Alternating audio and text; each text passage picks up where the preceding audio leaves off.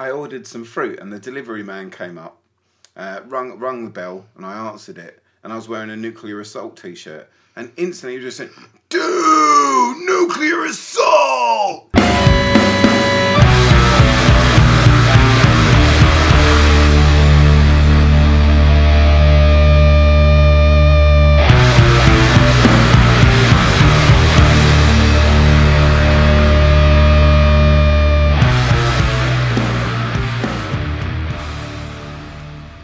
This is Different Times Podcast, and this is episode number 29. We're getting old, aren't we?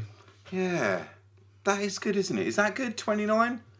Well, for us, it's like all good fun 'cause we get to sit here and have a laugh. It's just whether the people out there are enjoying it. It goes, well, our listenership goes up week by week, which is which is good. Tell all your friends about it. 29. 29 listeners. yeah, episode 29 listeners. Uh, there's been a few things that have happened this week. Uh, I'm Paul, that's Dan. I don't know if I've already said that. Because this is like the 15th time we've tried to record it this week, we did forget to do the introductions. So, yeah, I'm Paul. Dan is sitting next to me drinking a Coke. What's happened? Maximum rock and roll, Dan. That's what's happened. You sent me a, a, a screen grab this morning. Yeah, I was on the toilet at work on Facebook, as everyone does, and our friend the Doc, Daniel Docra, posted um, or retweeted or posted from Maximum Rock and Roll that they're no longer, they're not gone, but they're no longer doing print issues. And print issues is What it's all about. Yeah, for- that's for our me, thing. That's that- our shit. man, I'm I'm really sad about it. So I'm gonna miss. I've only just got back into it. That's the thing. That's the stupid thing. Do you think we jinxed it last week? Saying, oh, they're always there. Maybe I I got this older issue and I read it front to back. I just loved it, and it took me back to to the good old days when I was getting it almost on a monthly basis. I still get it on a monthly basis. Oh, you're so married. I remember getting all the ink on my fingers, and it was much the same this time round. It was just, uh, it was nostalgia, but I was discovering new bands constantly. Yeah, to get this news, oh, it's a bit sad. So what I'm going to do when uh, when I've got some time, I'm just going to do like I have done when Paul gets terrorized and Q and not Q. I've got a couple more issues of Maximum Rock and Roll. So whenever we're stuck for an issue to put out midweek or something like that, I'm just going to knock two of those out and go through a ton of bands from it. Sometimes Um, I knock two out. This is this is sad news. Don't make sex jokes. Ah. This is Maximum Rock and Roll we're talking about. Oh, I need something to cheer us back up again. cheer me up. Well, do you remember Metallica a few months ago said they were bringing out their own whiskey and they were playing Metallica to the whiskey? How, how did you say whiskey? Whiskey. Right. Um, well, now there's a new beer coming out. Do you fancy a can of Enter Night with me, bro? Enter Night. Wow. How old's this? This uh, I just saw this today. That's awful. What type of? Oh, it's, it's uh, It's a German Pilsner sort of Oh, okay. lager, apparently. all right. I, I mean, I'll give it a go. I was such a mug with the the Motorhead beer and the Iron Maiden beer. Hey, Trooper's good. No, no, Trooper's not good. It's like tastes a bit muddy and ugh. Don't know about that Sonisphere where we went and that was what we drank. Well, it was off a tap. That was different than what you can buy uh, in the bottled. It, it it tasted a bit different to me anyway. But now they've released that Iron Maiden pale version of Trooper. Oh, really? Pale ale. Pale ale. Pale ale. Thanks, mate. Much better. I really enjoyed it. It it tasted like a beer, which was rather than mud. If you can, if you can hear my dog uh, running about, he's uh, he's been let free today upstairs because I've got no wife here. She's gone on a training course, so it's just me, Daniel, and the dog. I've um Dan, I've got some more news at work. Just serving customers, I do. I work in the council. I like work with the homeless and stuff like that I thought you sorted out bins. used to sort out bins. I sort out bins when I'm at home, but when I'm in, Well, you do that in your private time for fun. I just love it. I, I miss it. Uh, but uh, right now, I'm like dealing with the homeless. Anyway, th- this is where I'm going. when you say you'll deal with them, do you like, you know, deal with them? You sort of I I, I try and disappear? get. I try. I throw them in the back of a truck and drive them up north. That- there you go. Your Sunderland's problem now. Chuck them out. That, that's uh, that is quite what the council does here when they deal with the homeless problem. Bastards. We, uh, I try and rehouse uh, the homeless. That's what I try and do. Anyway, I've noticed on Sunday last week someone turn up in a baby's free T-shirt. Wow. That's amazing. Which one? right? The the gold the gold one with the burning witch, big logo of baby's free, and I was just like, I was like he's not going to recognise me, so I, I just continued just continued working. Uh, as you do, and uh, I just was Were quite, talking to the fella? yeah, yeah, a little bit, but didn't recognise me or anything. No, you're like a Margate legend. I'm Margate Legend. That's what I thought. Like talk about ego deflation. So anyway, two days later, another person walks through with a fucking baby's free t-shirt on, and then I realised what happened. I gave away all my baby's free t-shirts to a homeless shelter. Ah. Mate, I was gutted. I thought there was this renaissance. It just twigged, went, and Claire went, "You fucking idiot, Paul." And I was like, "Oh." I had a similar dick." story many, well, probably two years ago now. I was in Tesco's in Margate with Jessica, just getting some bits on the way home from picking her up. Uh, went up to the counter and I had an Ohms t-shirt on. I think it was the original one on the piss yellow t-shirt. Oh right, yeah, yeah. Uh, got to the counter and the bloke was like, "Oh, Ohms, good band, man." And I looked at Jessica and she like smiled and I was like, "Yeah, Daddy's a rock star." Uh, and then he started telling me this story once about how he, he obviously hadn't twigged that I was in Ohms. I was like, "Oh yeah, yeah, they're cool, yeah." Uh, and yeah, I got to deliver a pizza to Paul Waller, the singer's house once. And I said, "Oh, right. Yeah. I think I told you that before. No, I, that's cool. I remember uh, I ordered some fruit and the delivery man came up, rung, rung the bell, and I answered it. And I was wearing a nuclear assault t shirt. And instantly he just said, Dude, nuclear assault! And you might think, well, Paul, why are you doing an American Yeah. accent? It's because he was American. And then I found out he's the lead singer of a band on Deathwish. Really? Yeah, uh, Cold World. Oh wow. Yeah, yeah. His name's Dan, and he's married to one of our old friends, Hannah. Hardcore Hannah. Yeah, so small world, man. But that was so great. You just answer the door, and someone goes, "Nuclear assault." It's a way forward. That's how I answer the door all the time. Okay. Uh, any new music? Come on. The, the year's two weeks old. You heard anything new yet? Well, you see, I just watched the Def Leppard movie the other day, so I've been listening to Def Leppard a lot. Mate, I, I, it, did you right? You said it was on YouTube. Yeah, I watched it on YouTube with shitty German subtitles. So subtitles, but it's in English. the film's English, the subtitles are German. I'm glad. Okay, what's it called? Def Leppard Hysteria. So if I put that in, I can watch that tonight on YouTube. Happy as Larry. Yeah. Brilliant. That's my my night sorted. Well, for me, two things came out that I really like. Right now, that band Rosetta, remember them? yeah.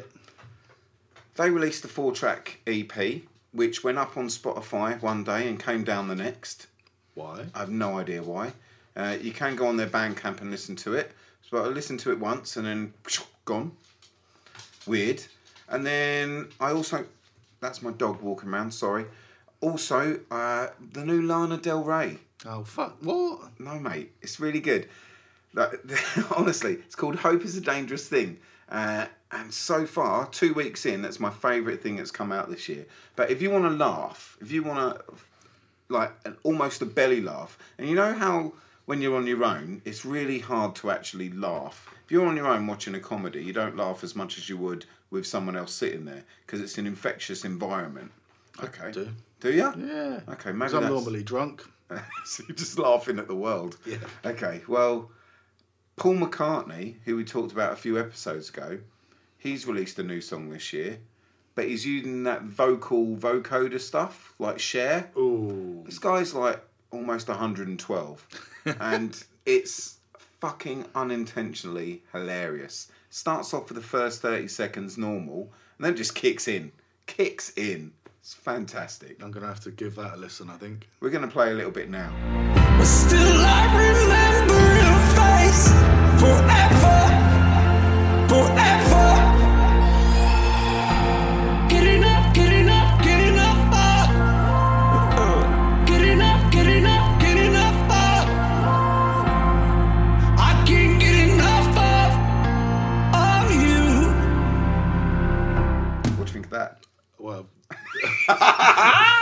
It's all tricks of editing. We're still sitting here, and he Ah. just stared at me weirdly for about ten seconds. Fuck. Did All give right. me a little erection though. Any, anything else you want to talk about that's happened this week? No, Dan? let's crack on to your mag slag. Right.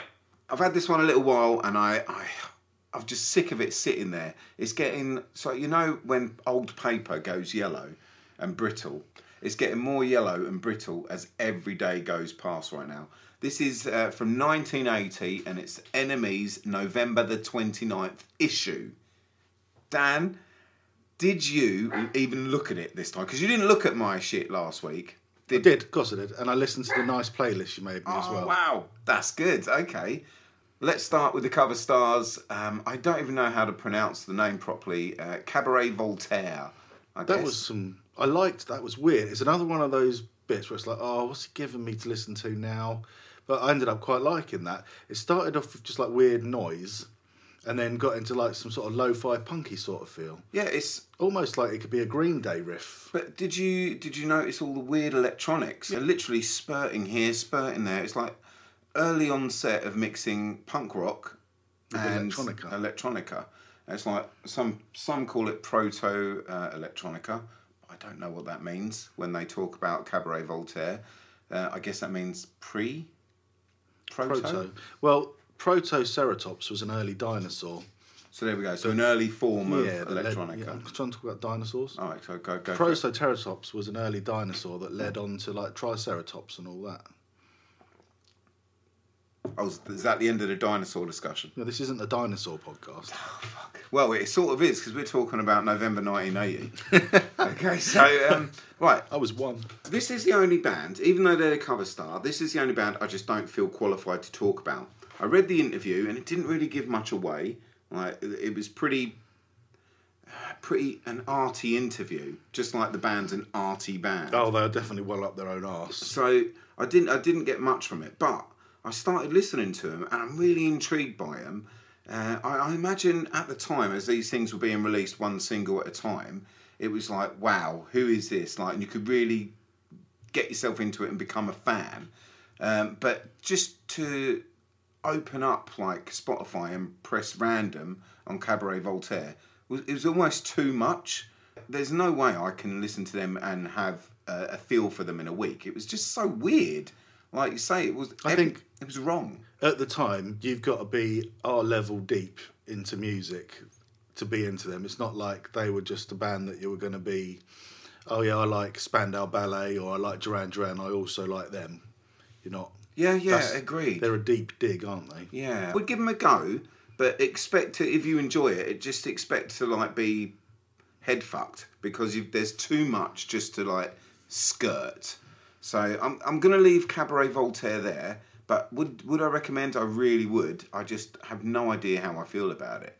So next up is going to be Spandau Ballet. Now, 1980 Spandau Ballet is different from the Spandau Ballet we know.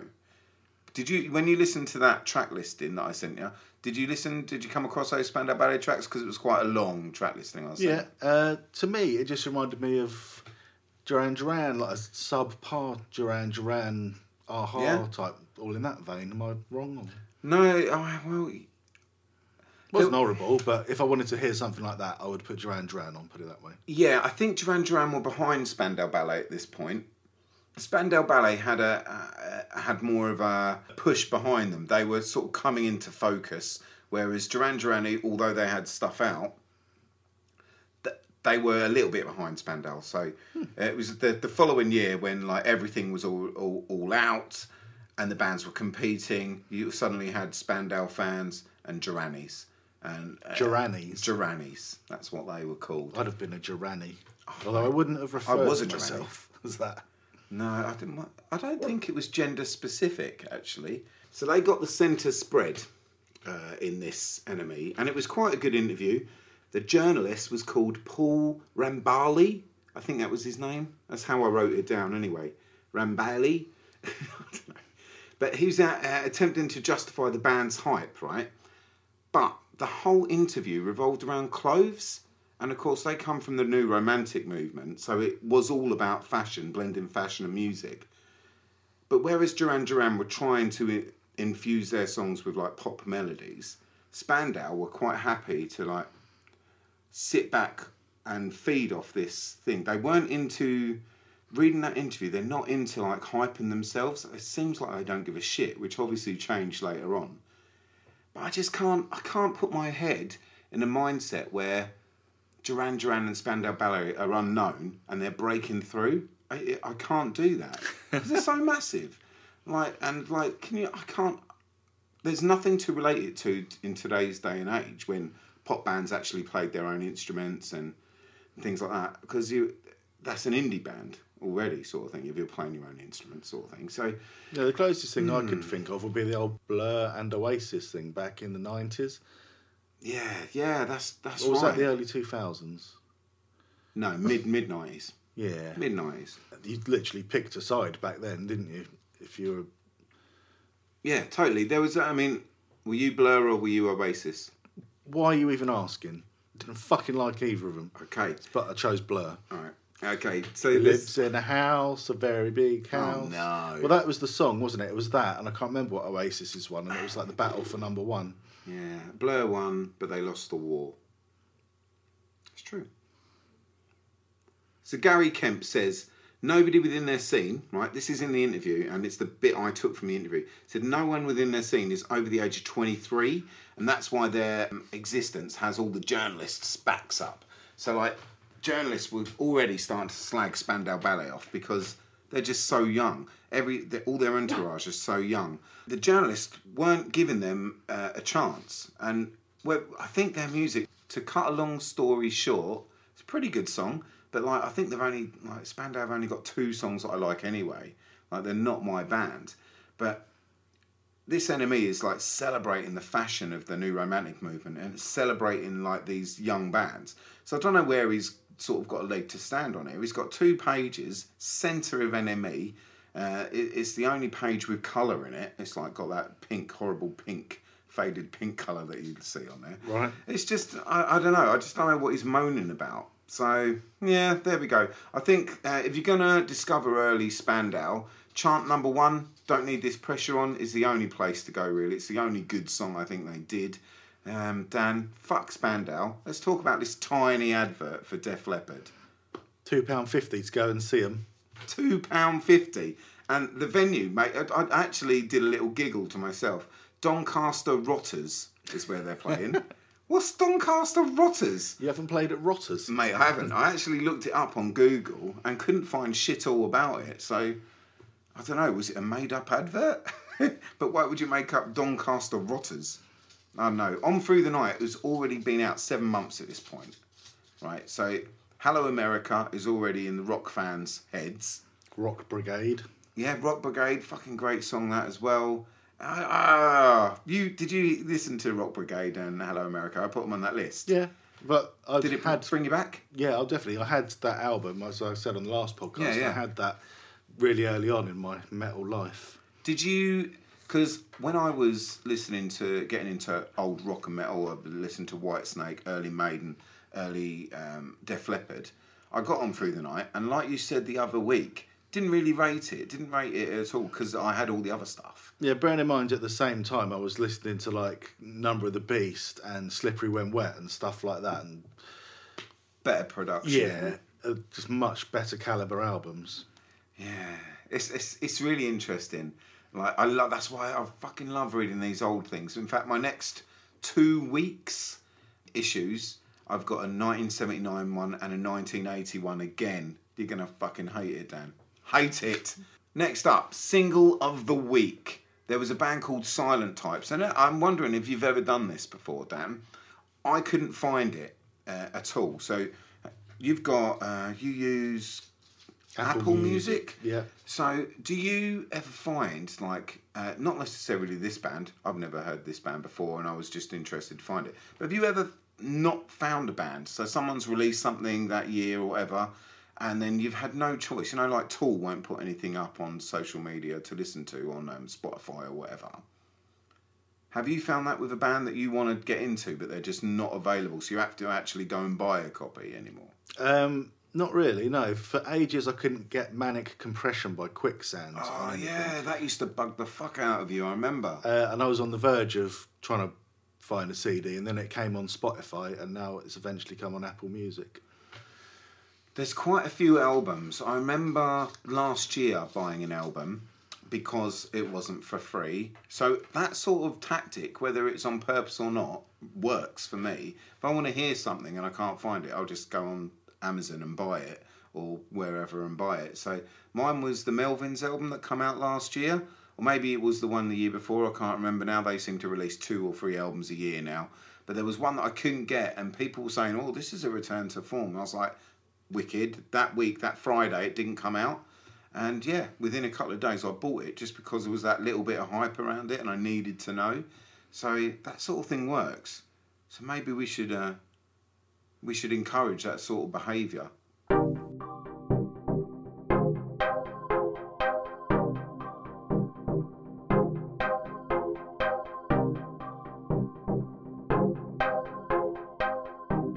Black Sabbath, Die Young versus Girlschool. Yeah, right.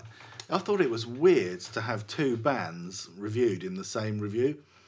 Yeah, especially them two. You got a heritage band, and then you've got like the up and coming Girlschool. It's like, what? Yeah, well, Have two separate headings. I think it's. And if you were looking through um, sounds that we're going to talk about next week, it was quite rock centric, wasn't it? Sounds. Yeah.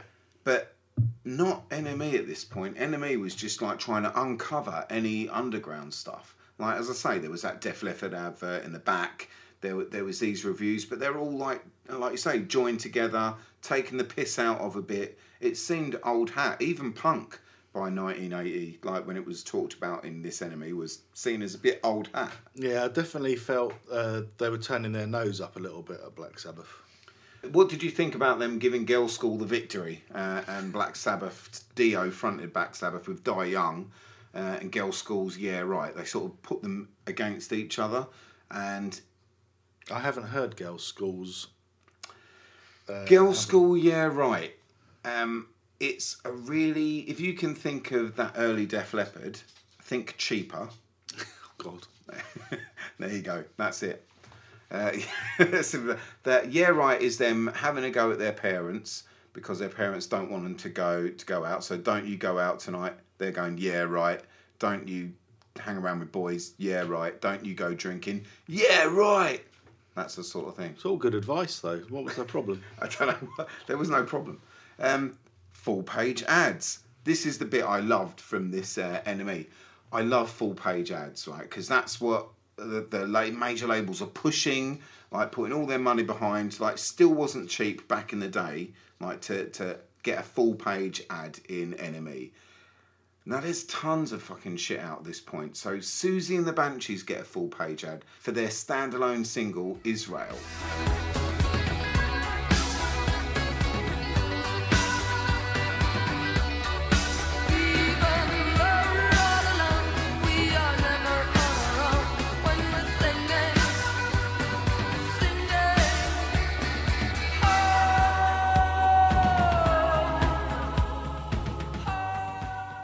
This made number 41 in the charts, right?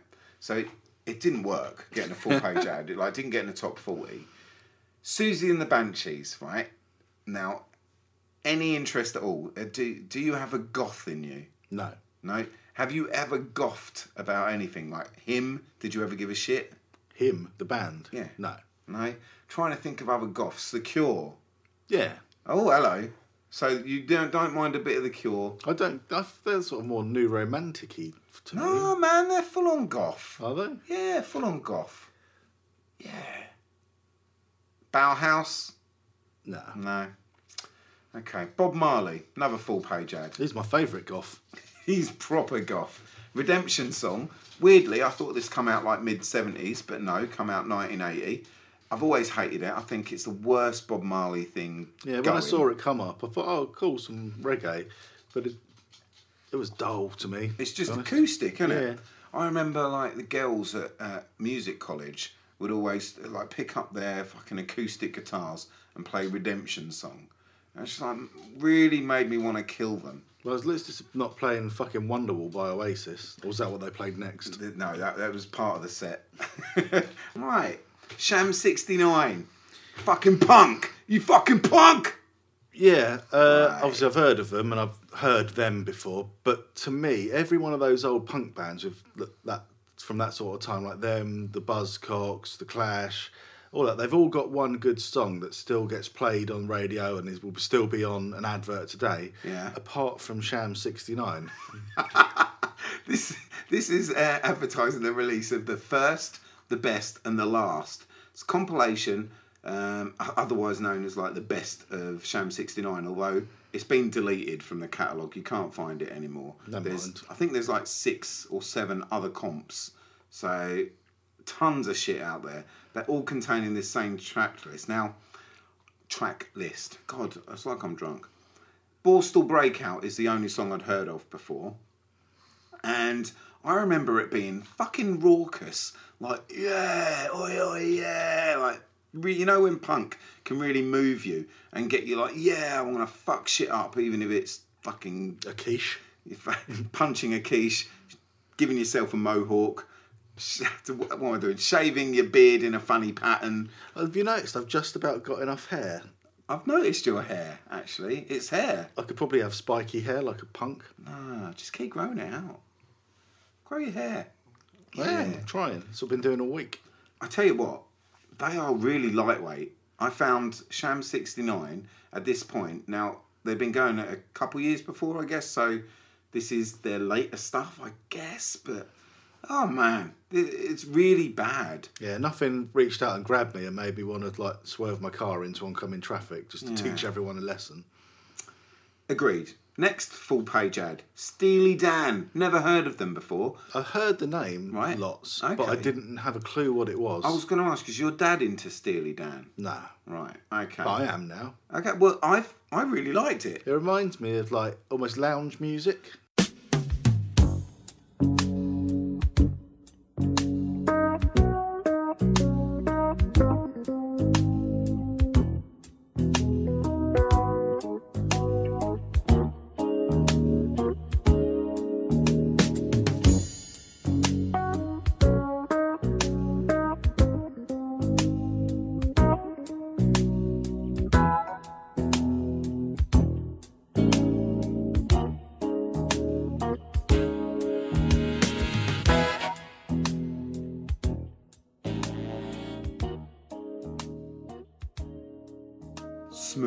Smooth, isn't it? Yeah, really liked it. God, we're pathetic. Oh, punk, fuck punk. We're into Steely Dan. What genre would you call it?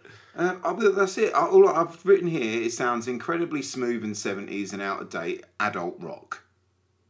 I I guess it seemed really odd to be I an always, NME. like I said, I'd heard the name and I'd always assumed it was country and western, so I was quite pleasantly surprised when this came on. Um, yeah, like there's two bands that I've taken from this that I'm listening to on the reg. This one is for the album Gaucho? Gucho? Fucking hell, I can't read. What do you think, Pugs? I'm coming back to them a lot.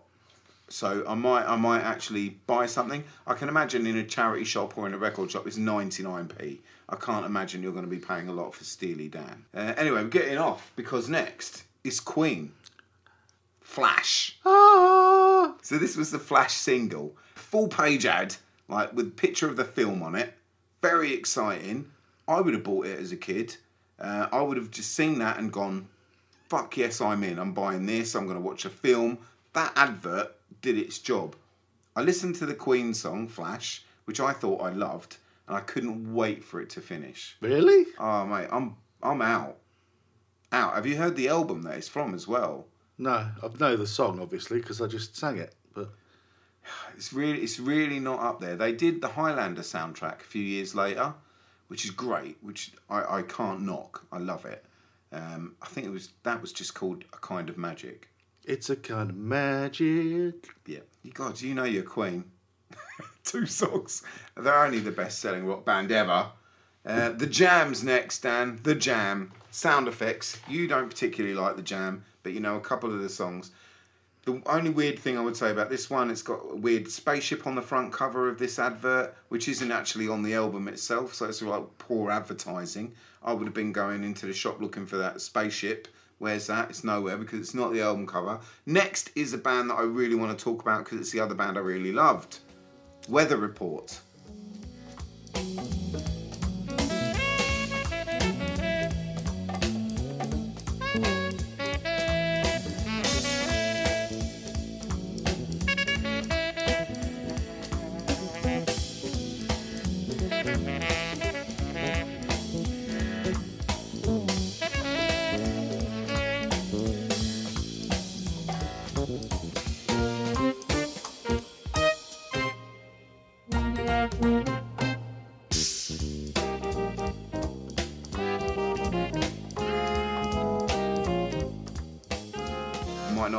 This one. I only put one song on. I heard everything. All right, okay. So this is jazz, uh, and it's described on the ad as contemporary jazz. it's dinner party music, right? But You took the piss out of me for having a dinner party the other day. well, if you were playing Weather Report, I would have thought, that's the way to be. Um, I listened to the first few tracks of the album. I liked it so much. It's smooth jazz, but it's got funky bass. And if you're not going to like funky bass, especially with that 80s sound, you're not going to like this. But I'd recommend it. It's my favourite. Status Quo, Dan. What did you think of those Status Quo songs? I've always been a fan of status quo. I had another drink after another drink, and then I tried to crawl to the door.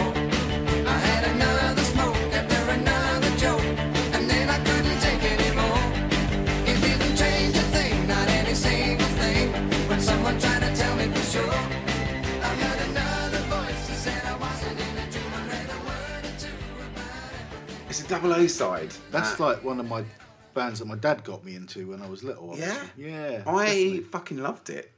I was shocked. I thought I would hate it.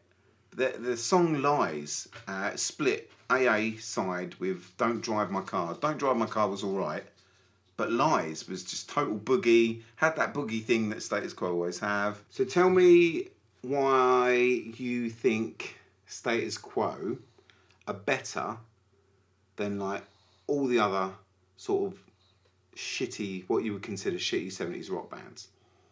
Or are they not? Depends what you mean by other shitty So 70s you've rock. got you've got the likes of For me, they're just one of those bands that are out on their own doing their own thing. No one's. so you wouldn't Really see like them them. in the same sort of thing as REO Speedwagon, as John Cougar Mellencamp and all that lot. Now, they're one of those bands for me that are like genre defining, like they're their own thing. Like Iron Maiden is up there. Nothing is as good as Iron Maiden at doing what Iron Maiden do. Status Quo are the best at what they do. Yeah, I sort of agree. That I, as I say, I was totally shocked. The album's called Just Supposing, and it's it's full of filler, but the, the good songs are really good, and I think that happened with with ton of their stuff. Yeah, the singles are great. Like each album's probably got standout songs on it. I'm, I feel still a little bit embarrassed to say that I like Status Quo. Why is that? What's wrong with me? No, my I elitist? I'd Weirdo? say I like Status Quo. Yeah. I'd wear a Status a- Quo t-shirt unironically. Yeah, I like them in a heritage sort of way. Like that's part of my youth. Not, I wouldn't listen to it now very often. I wouldn't choose to put it on. I don't think. But if it came on on the radio, I'd be pleasantly surprised. Whatever you want. So you, when you sing, you sing the hits. Did you like in the army now? Whoa, whoa, we're in the army. Now, I fucking loved it. Obviously. Yeah, that's weird because that's sort of when I went off Status Quo. I got into them like maybe ten years ago. I think I had a tape with that on it, and then "We Will Rock You" uh, by Queen next. Funniest thing with Status Quo, I found in a 99 pin uh, a band, uh, an album called, I think it was Blue for You or something. And basically, they'd got a sponsorship uh, with Levi's. So they were wearing triple denim. So they had denim Levi shirts, denim jackets, denim jeans, right? Perfectly acceptable. fucking look ridiculous. I came here tonight wearing double denim. Well, this is treble denim, Dan. And I know you've rocked treble denim once before because I did bring it up. Uh, anyway, I once gave this record to Claire to look at, and without taking a second glance, she just threw it behind her like it was just a piece of shit, and it cost me ninety nine pennies. What? Yeah, exactly. And like, she never does that. She never is spontaneous. It really uh, got me. Like, made me laugh. Instead of like wanting to smack her, it, it just made me laugh. Uh, Didn't it like rupture your very soul? who cares, man? It was status quo for 99p. Uh, record played just the same. Bit snapped. So, two more bands. Not going to talk about them. The PiL album on this one was called Paris in the Spring. It's a live album. It's the worst pill thing you can get. Avoid it. And Ian Drew Ian Drury. no Dury, D U R Y. Ian Dury, Dury. I thought it was Drury, but I'm not really not, nothing. Well, yeah, him and the Blockheads with their album Laughter. That was the final full page ad on the back. Four page ad. Full page. I was going to say. Oh, that's good. A four, page ad. I remember Iron Maiden once did a an uh, for, on the Seventh Son album did a fold out like three on the front, three on the back, six page ad for that in NME or not in NME. What am I talking about? In Kerrang. And uh, oh, maybe it was Metal Hammer. Either way, it was fucking impressive. And I remember uh, cutting it off and putting Eddie on the, on my door. Fucking great. Uh, but this, Ian Dury, bollocks. Like, I've never connected with him. I've never been able to. It's like, because of his London accent, if I want to listen to the Sleaford Mods, I'll listen to Sleaford Mods. You know, I, and it's just like that, but with like sort of catchy pop music. But it's just not good enough for me. And I know he's got like a real dedicated fan base that adore everything he does. But I've never found any any anything to like look up to like musically nothing to me so by the end of this like i was totally wrapped up in this playlist listening to it all the time uh, just getting so much like that i didn't think i'd get from status quo weather report but then you sent me over yours your magazine metal hammer 2015 january and again, like you've pulled another one out of the bag. Like, sort of makes me really want to read what you deliver because of you always tend to choose like a date and time that is far removed from what I've been like absorbed in. Fair enough. Just to yank you back out. yeah, it yanks me back out. So tell me a bit about it. Uh, well, first thing I noticed is on the Hammer stereo of what they've been listening to. They've been listening to that awful Twisted Sister album, Christmas album that we talked Oh about. God, Um, Brooks Wackerman or Wakerman, you ever heard of him? never heard of him. No, um, but he has done a shitload of stuff. He's one of those people in the background that you'll go, oh, I know that, I know that, I know that, uh, but you never know it's him. He's just sort of stayed obscure. What what what is Brooke? Well, at the time that this came out, he's just become the new drummer of Avenged Sevenfold. Uh, and it's basically this article just going through the story of how he got there. Because I originally saw it, Avenged Sevenfold, for I, I don't like them, but they're they're one of the bands that are fucking massive, and I don't understand why. I need to like hear them and learn about them, but I actually got more interested in this guy's history rather than getting into Yeah, Avenged yeah, I, I get that. I can't get into them either. He's like you know how like Taylor Hawkins from the Foo Fighters. You don't really know who he is, but then he's been in shitloads of stuff. It's like that, Yeah, okay. or man, maybe not to the same extent, but Travis Barker from Blink One Blink. One Eight Two. So he's been uh, in Avenged Sevenfold. Yeah. Mass Mental was a little Oh God, hated Mass Mental. yeah. Bad Religion. No. Yep. uh, he left after the Christmas song album. There was a lot of that on our Christmas podcast with like band members leaving after after they put their Christmas record out. uh, and this is where it gets interesting. Tenacious D with Jack Black. Oh, okay. Uh, Infectious Grooves and Suicidal Tendencies Wow. Okay. with Mike Muir. He was in both bands, Yeah, wasn't yeah, he? yeah. Uh, Vandals. Shit. Okay. Uh, Avril Lavigne's second album. Even better. And um, Korn's untitled album from 2007. Corn, corn. Yeah. No, it's just untitled, isn't it? I don't know. Okay. That was shit though. If it's the same album, I'm thinking. In fact, Yeah. every Korn album shit except number one for me. I know you're quite the number two fan. I do like a good number two. Um, but yeah, this guy's sort of been a bit unlucky. He's on every band's not greatest album.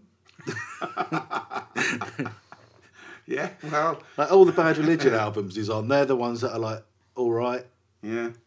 Well, but he's not on like Against the Grain or Recipe for Hate or anything. That's a shame. But you know, that's okay. He- He's, he's, he's making a living for sure. Oh, yeah, He can't be shit. No, he's, he's not. Uh, I think he's quite an interesting guy. If you read his Wikipedia page, cool guy. Certainly worth having a look at his right. history. Okay. When we're really low of things to talk about, we could do a whole podcast. 10 years, we'll do a special podcast. What's his first name again? Brooke. Brooke. It's like an American teenage girl's name from a horror film, isn't it? Where's Brooke? She dead. Okay. Next. Lady Baby. Oh, fuck off with Lady Baby. I saw this. I listened. I fucking listened to Lady Baby because of this. Go on, talk, talk to me about Lady Baby. Uh, I kept calling it the Baby Lady because there is a shop in Canterbury called the Baby Lady where Kim and I used to get William stuff from when he was a little baby. Right. Um, my initial impression is it's like a low budget baby metal with an Australian wrestler as the singer, Okay. which is what it is. And he looks like, is it the Chemical Brothers who did Come to Daddy? And it's got the same, it's got like kids. Who was that? That was Aphex Twin. Aphex Twin. He looks like that demented beard yes, face of yeah, the Aphex yeah, that's Twin. right. I remember the picture now. Uh, they class themselves as kawaii metal, which is a mixture of J-pop and traditional sort of modern metal. Uh, Wikipedia seems to suggest it was big between 2010 and 2014, and then all these bands just sort of disappeared. Um, the chap himself calls himself Ladybeard, God. and it, it, as soon as you see it, it smacks of money making. Oh, yeah, we've seen um, Baby Metal. We're going to do a cheap, low budget version of it. Is there lots of these bands though?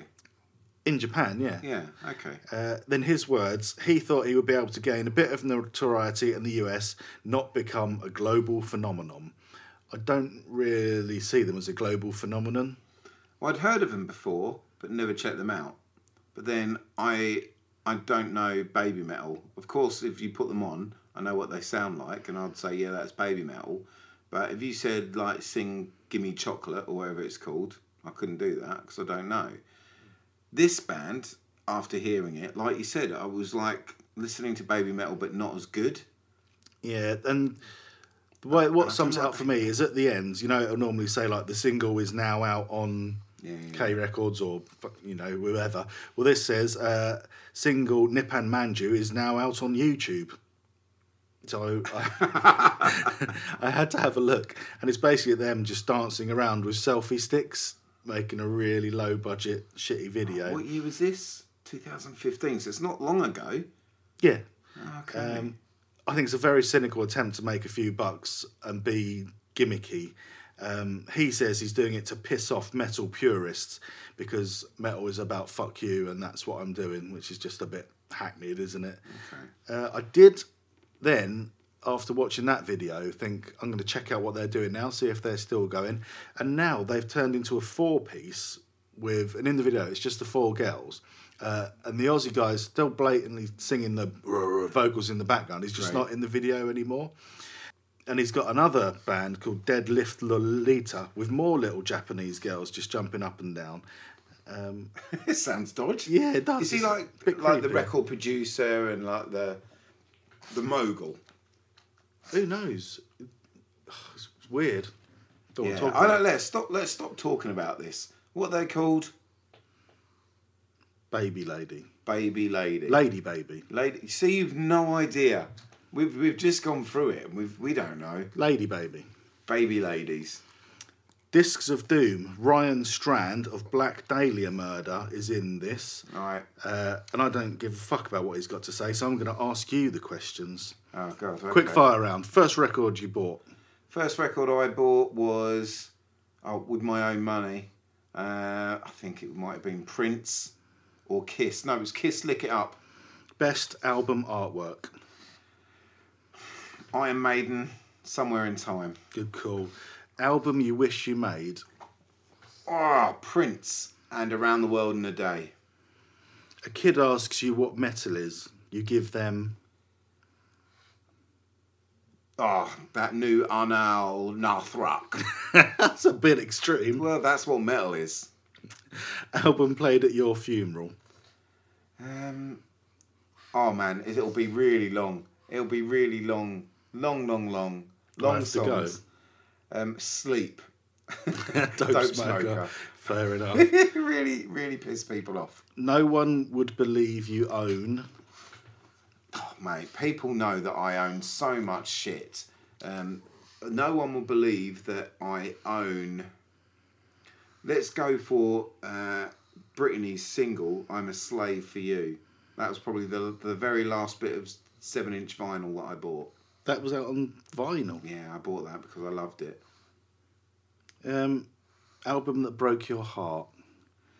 Mineral EndSerenading it still does. I listen to that and it's just a it it, I think it they're upsets me. not coming from that. I think they're coming from the angle of what album was. Such a letdown Yeah. that it upset me. Oh, jeez. Uh, Rollins Band, Weight. Really? Yeah, really disappointed with that. After the end of Silence, Rollins Band's Weight, I was gutted. And finally, first album you had sex to. No, no doubt. Shut And up. Tragic Kingdom. I didn't listen to music whilst um, I made my own music. yeah, and I wish that wasn't on because now whenever I think about like being with that girl, I can just think of bloody ding ding ding ding ding ding ding ding ding ding ding ding ding. I hate it. People who defined 2015, Bruce Dickinson, because Book of Souls came out in 2015. Yep. But we're not going to go into that now. We'll talk about that on our special coming up soon for all you Maiden fans. Good segue. They call me the Segway Maker. Yeah. Papa from Ghost, one of my current heroes. Uh, Meliora came out this year. Uh, although they did the naughty thing in Metal Hammer of saying, oh, the ghoul that gave the interview sounded just like the singer. And I think that Metal Hammer should be a bit more tight. I think I've said this to you before that Tobias Tobias Tobias Forge. Fucking hell, I always get his name wrong. Um, he had no choice, I don't think, at that point because wasn't that the period where they were getting sued by the rest of the band?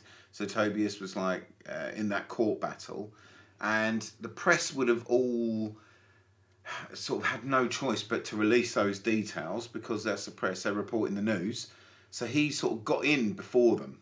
I think Yeah. that's maybe what happened there. Some weirdly, you say that some of the um, the more independent, smaller bits that I was reading, they still referred to him as Cardinal Copia took the stand or Papa took the stand Oh, rather cool. than Tobias. Which is, if we were to start a band where we were anonymous, that's what I'd how the want the press to treat us. Yeah, I think it's it's important, like a little bit of mystique. If a band wants it, then the press should like Yeah, go with it. duty to uphold it, not be a prick and ruin it for everyone. Yeah, And the real reason I picked up this thing, obviously, any chance to talk about Ghost is good, but Will from Creeper was mentioned. They back in 2015, they seemed like they were going to be massive. They were one of those bands that was on everyone's lips as like the up and coming uh, sort of thing. They signed to Roadrunner with their Callous Heart EP, Yep. which I thought was pretty good. Uh, Best British Newcomer in Kerrang in 2016. Best New Artist in Metal Hammer Golden Gods 2016. 2017, Rock Sound had him as Artist of the Year. Bit late, Rock Sound. uh, they released Eternity in Your Arms in 2017. terrible. It was all right. I liked it. Okay, Uh, great. and things seemed to be going good. They were like on the up, EP out, albums out, getting loads of accolades, getting loads of recognition. They played Coco in Camden, uh, finished the gig, and just said, "Yeah, thanks. That was our last gig." Well, No one has heard much since. when this happened, this was only a couple months back, wasn't it? That it happened just before Christmas, I think it was. My Facebook went sort of mental. Everybody that uh, posts in those uh, that's not metal message boards and uh, uh, just general Facebook as well was commenting on it, so I couldn't escape it. Like for at least a good two days, and there's it's just all speculation now with Creeper. Did did he mean it? Are they going to come back as something else, sort of like reinvent themselves, like Bowie did? Uh, is that what they're going to do, or is that actually it? And like again, But he hasn't come out and said anything. members of the press know exactly what's going to happen. But like you said about Ghost, Oh, you reckon? no, that I know. Ah. Uh, and I pushed this person for a bit more info. Um, I wasn't actually interested, but I just wanted to. I'm talking to someone from uh, Kerrang, uh, so yeah, I'm going to keep it going. Uh, and they wouldn't, they wouldn't budge. They wouldn't tell me, and like I, I, that's, good, right? So no matter what's going to happen, whether they change their name, whether they continue, whether that's it, like we're going to know soon enough, and because we're going to know soon enough, which is the message I got, I can only see it being they're going to come back as something maybe slightly different. Mm. That's all I can tell you because that's all I know. Fair enough. Uh, there was a year-end poll, but I think we've done enough quizzing you on. Fucking hell, I hate that shit. Uh, but it says "Book of Souls" by Iron Maiden is better than "Meliora" by Ghost. Mental. Uh, mental. It actually got album of the year, right? Yeah, Now, we're going to talk about this in our upcoming Iron Maiden special, so I don't want to go too much into it right now. Thanks, mate. But l- let's just say Iron Maiden Book of Souls shouldn't be number one of anything for me, except the best Iron Maiden album called Book of Souls was Book of Souls. I know you rate it a lot more than I do, but let's talk about it then. later. Yeah. Yeah. Uh, Okay. Faith No More with the new album Sol Invictus were near the top. Which uh, you didn't you like it at first, but then sort of drifted away from it. Yeah, It didn't stick with you. I know Claire loved it to the point where I bought it for her that Christmas, and like she didn't go off it. But saying that, she's not listening to it now, so maybe that's how you can judge that. She much prefers listening to Tiger's Jaw uh, and Foxing. Oh, Dan. it's hard life for you. Oh. Um, not much in the top 50 from the UK scene at all, considering um, what came out. We had Ohms released one. That didn't even get in the top 50, did it? No, In Metal Rolo Hammer? Tomassi had one out. Man. Employed to Serve, Greyer Than You Remember. Svalbard, 2012 to 2014. That didn't get a mention. There's nothing in there that's from our like from our scene. It was from Holy Roar. Well, yeah, that's all Holy Roar stuff. But what else? Did Venom Prison have one out that year? No, I think that was the next year. But still, there's nothing in there. But- it's like underground Well, doom. well let's or face it. I think hardcore. Really? I think the UK scene uh, has bits and bobs everywhere, and then you've got Holy Roar, which is everything spouting off that. So Well, that's what I mean. There, even other bands, um, like other doom bands, like Conan, not mentioned anywhere. they never get mentioned in any of these polls. No one gives a shit about Conan in the I do. mainstream. Well, In the mainstream press, You're saying I'm not mainstream. you're not the mainstream press. You're Daniel Sargent fanzine. Pantera had a new album out, and there was a new song that hadn't been released before. Pantera. What's Yeah. the album? It's It's like a best of. it's all the albums released on vinyl in like a box set. Ugh. Okay. Uh, new song from Vulgar Display of Power Oh, okay. sessions uh, called Piss, And and I need to double check that. that sounds right. I think it was called Piss. There we go. Uh, Pissed. How many songs are called Piss? Piss by Pantera. And it sounds to me, I can hear why they.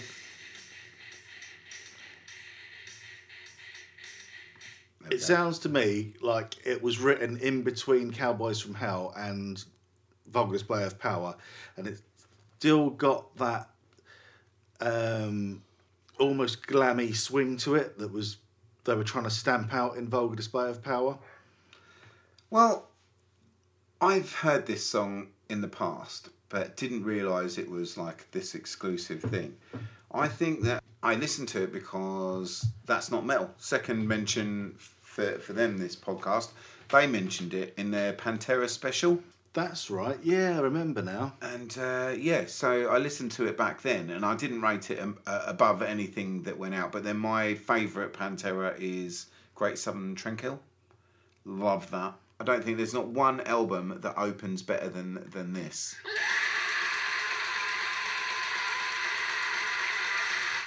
Lots of albums open like that. Yeah, but come on, not like that. they invented that. Okey doke. Oh, that was amazing. I've got a few things that I want to mention from this before we go, if that's all right, fella. As long as one of them's Damnation. One of them is Damnation, but let's leave that. Let's just talk about this Def Leppard. It's a Def Leppard centric episode, and I want to. I, I couldn't not mention this self-titled album that I had no idea, no idea that it came out. Is this the advert on the inside cover? Yeah, yeah. This is the advert, and I was like, "What the fuck is that? what's this album called? And then I sort of done a snigger. They've left the title of the album off. They're so shit, but it's actually just called Def Leppard. Um, and as I say, no idea it happened. The songwriting here, this is the key. So I'd listened to a, uh, Def Leppard each album up to this, and like I think it's because a friend at work was a real big fan of White Snake and Def Leppard, so I always wanted to be able to chat with them. I just decided, the fuck Def Leppard, they're so shit, they're so bad. I've had enough. And then I put this on, and I kid you not, it was still not good, but it was far from shit. Like the, the production was better, sounded a bit more modern without sounding flat and ultra sparkly produced, which you would expect Def Leppard to be doing. They you can really see that they're trying to go back to the whoa whoas and like all the big. They're trying to get back to that big Mutt Lange um, production style, but it's a little bit muddy in places, so it's not quite right. Even even if they did get a big producer to do it, or Mutt, for instance, I don't know, I don't know who did it, but it doesn't sound as crisp and as punchy. But I think it works because of that. Dangerous is a pretty good song for Def Leppard. Whichever way you uh, whichever way you slice it, all the way through, it's pretty good. And I wrote that, uh, and I thought, yeah, pretty good. And then yesterday I listened to all of it again, and it's not just good that song. It's up there with Def Leppard's best. Yeah. Uh, only one track on the album, I would say, is up there with their best. But yeah, uh, Dangerous by Def Leppard. Uh, if you are, were a fan and you dropped out like I did, um, sparkling the lounge and all that sort of shit, and just thought, you know what, I'm out, give Dangerous a go. If you were still in, you know anyway. Um, let's talk about one last thing before we go, Dan. Damnation Festival. I played You played barely. I remember one thing about this. I, d- I remember looking up and you weren't there. what the fuck happened? I still don't really know. My equipment all just cut out. So we're playing live, but I didn't notice that your equipment cut out. I think there's a video of it up somewhere. Yeah, just playing and suddenly there's no sound coming. So I changed the head. Uh, Which would take quite a while, which I imagine was going on. But I didn't see you at the front. Like you disappeared off the stage yeah, went backstage and changed it all. And then rather than putting all my pedals in, I just went straight into the amp and it worked. And it turned out it wasn't my amp that was broken. You know those big heavy pedal cases we've got? Yeah, yeah. Uh, yeah. That had fallen shut on one of the wires, the power wires. Ah, right. So it worked for a little bit, and then eventually, when I started stamping on the pedals, it had come loose Fuck. and broke. So you'd swap the head around and everything, and it still wasn't that. It so, wasn't the oh, head. Fuck. Did you finish the set? Yeah, I came back on, and when it finally got finished, uh, came back on and put my hand up in the air and got a massive cheer. Oh, Best moment of my life. that sounds cheesy as fuck. It was. That- that's quite Spinal Tap. Uh, and go on. our previous uh, interviewee, John from Canvas, was in the front row. No way. Yeah. It was probably him going mental for you, coming back on stage. I remember that. And the other thing I remember from the gig, so I don't remember pretty much anything, except when I opened my mouth to sing the first thing, I remember looking right in front of me and it was a bunch of girls, bunch of women. And I was like, okay, that's unusual for Ohms. It's usually fat, middle aged, bearded men. In battle jackets. I went to sing the first line. As soon as I did that, my bowels opened, right? I didn't shit myself, but the fart started coming. And you know when you can't stop? It's like, oh God, oh God, am I going to poo? And it was like, oh no. And then I just remembered, oh, all these girls are right in front of me. And I couldn't stop farting. Uh, it was, I don't want to say it was horrific because no one mentioned it afterwards, but there was that, you know, when you can smell your own business and you know, oh, that's not pleasant, other people must be able to smell that because normally you like the smell of your own farts, right? Yeah, that's right. You do, don't you? You like the smell of your own fart? No, I don't. Oh shit, that's just me as well. Well, anyway, I, I put that the front of the audience through all that, and like that was like the very first line of the song. It didn't stop for like I don't know a minute or two. It was just like so humiliating. So I started wandering to the back, like where Max is, you know, and I just stand next to Max. Although I'm trying to sing, so I've got the whole mic. Uh, it was a right fucking mess. Then after like I've settled down, that's when I looked for you because I, I like to feed on you. You're not there. It was just I just remember it being an utter disaster. Did you think wanted I'd to go. walked off because of the smell? Who knows what I thought? I was just like so disappointed in myself. Yeah, the other bit that annoyed me about the magazine is I'm a big fan of Sea Bastard, and they played after us, and I was well happy because it was the first time I was going to be able to see them live. Oh yeah, man, we were well into Sea Bastard at that time. So I made sure I was down there in the front row, well into it, and then They were pretty good. Yeah, um, Metal Hammer gave them a four. Wow, Scumbags. four. I really love They give anyone else a four. Don't think so. Wow. Well, okay. You know, thing is, as we always say, when you're reviewing something, it's that person's individual, you know, reception. They they might not like fucking really slow, overlong, repetitive doom. What? Who doesn't like that? I know it's mad, right? Um, this is the end, Daniel. What amazing words have you got for our audience that's just packing up their bags? They're about to go onto Apple Podcasts. They're about to give it five stars. They're about to give us a really nice, nice little word, a nice little review. What are you going to say to them? Oh, thank you so much for listening. Uh, listen to Sea Bastard's first album.